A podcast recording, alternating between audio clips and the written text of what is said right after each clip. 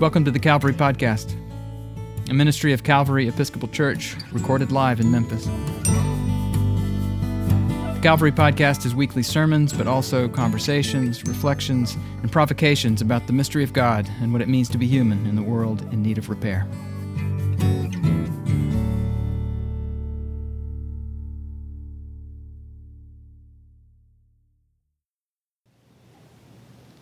In the Good Friday service in the Book of Common Prayer, after the reading of the Passion Gospel, a rubric states flatly, the sermon follows. Rubric comes from the Latin word for red. The color these directions were printed in to make sure they weren't overlooked or spoken aloud, I suppose. A liturgical planner will develop a keen eye for the little word may, since it makes the instruction optional there is no may in the rubric about a Good Friday sermon. This is the prayer book instruction I have most ignored in my years as a priest. And there are plenty of people who, like me, take the rubrics to be almost as important as the rest of the text in our prayer book, but who still set this one aside annually. Maybe you can imagine why. What is there to say? Offering a sermon after what we've just heard can seem a little like jumping nervously into the yawning breach of silence that follows Pilate's infamous question What is truth? A silence that extends to today. Jesus still hasn't given Pilate a satisfactory answer, has he? To preach on Good Friday then becomes one more betrayal if the sermon amounts to an explanation of what Jesus refuses to explain. I offer this awkward disclaimer as a kind of homiletical warning label, one that reminds us that if a Good Friday meditation impinges upon the silence of Jesus rather than draw us into it, it will have failed. But the desire for explanation is universal and very human. The first word many of us learned to speak was no, but why was probably not too far behind. And once we learn it, we wear it out. And by extension, we wear out whoever's nearest by and might be able to explain the world to us if we ask them why every last detail of it is the way it is. In other words, I'm giving Pilate the benefit of a doubt.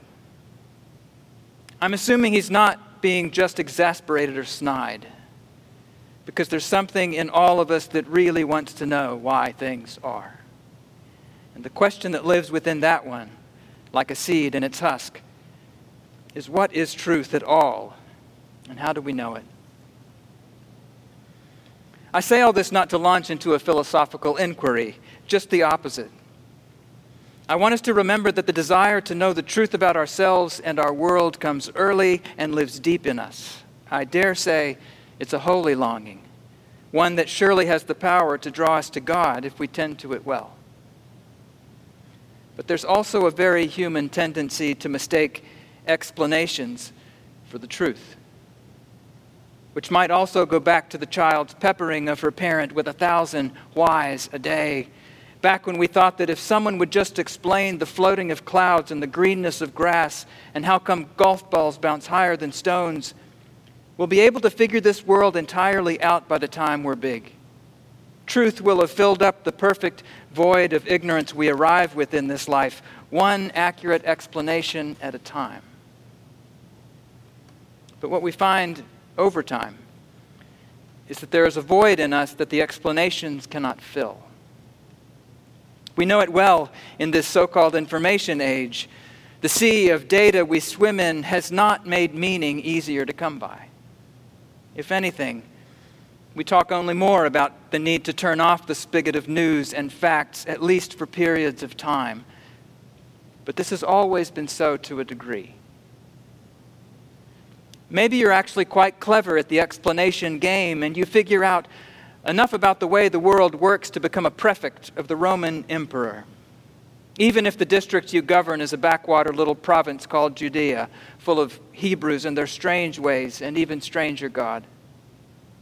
Now they've brought you a faith healer who they claim claims to be a king, but he's got no throne, no army. He's got nothing except except what you might call presence. It's a hard thing to explain, right? You ask him whether he's a king, and he turns it back on you. He says, Those are your words, not his. As if he's come from a far country where kings and armies and borders haven't been invented yet. He says he's come only to testify to the truth, and that those who belong to the truth listen. All of which doesn't make him seem like an ignorant fool to you somehow. In fact, it makes you want, him, want to ask him the question that gnaws at all of us. We may master more and more information about the world, but we remain as much a mystery to ourselves as, as ever. So you ask him, What's truth at all? And he says nothing. To the question beneath and within all questions, he offers you no response, no explanation, only silence. Well, silence and the presence that led you to ask the question you know can't just be answered and added to all the others like one more penny in a purse. Which means maybe it's not quite right to say Jesus did not answer Pilate. He answered, if you must call it an answer, the unanswerable question not with an empty silence, but with the fullness of his presence which is actually the way he's been trying to answer the question of our lives all along. You see, from the first moments of John, we've been hearing about another way, a deeper way into the truth. We're told that the Word of God did not come to tell us how things are, but rather the Word became flesh and dwelt among us, full of grace and truth. As if this most essential truth about ourselves we will only learn by living with this Word, this Jesus, by staying present to His presence. Over in chapter 8, as Rowan Williams translates it, Jesus says, If you make your home in my word, you will learn the truth, and the truth shall make you free. Knowing the truth is not about acquiring one more accurate fact about the universe. Knowing the truth is about abiding, living, staying near to this Jesus, near to the words that he said, near to the things that he did, near to the God he told us was so near as to be one with him. Maybe just as importantly, staying near when what he does is refuse to say anything.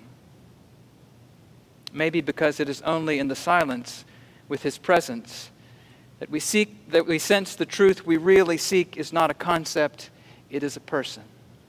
It is Jesus himself. The whole of this one human life lived entirely open to the purposes and to the mercy of God. Stay near to him, and the truth you need will be near to you as well. Pilate does not stay near. He washes his hands and lets the story of Jesus go the violent way of the stories of the earth.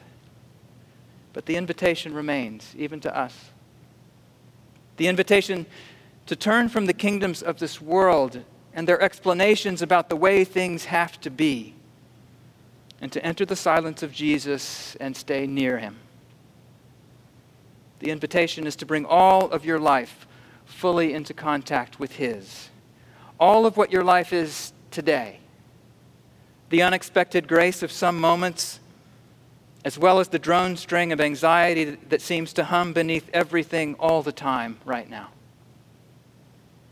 This story will not explain it, but it can hold it.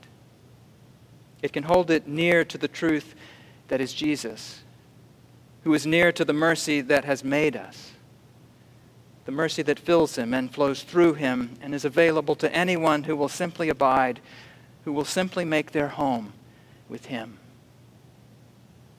A mercy so fierce, it may even run down the ones who cannot abide it, even the ones who will run away. Amen.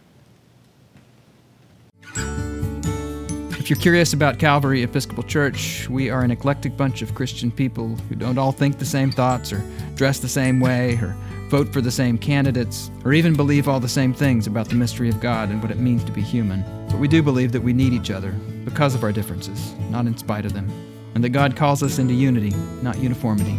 Subscribe to the Calvary Podcast at calvarymemphis.org slash podcast or wherever you get your podcasts. Visit Calvary in person at the corner of 2nd and Adams in the heart of downtown Memphis, Tennessee.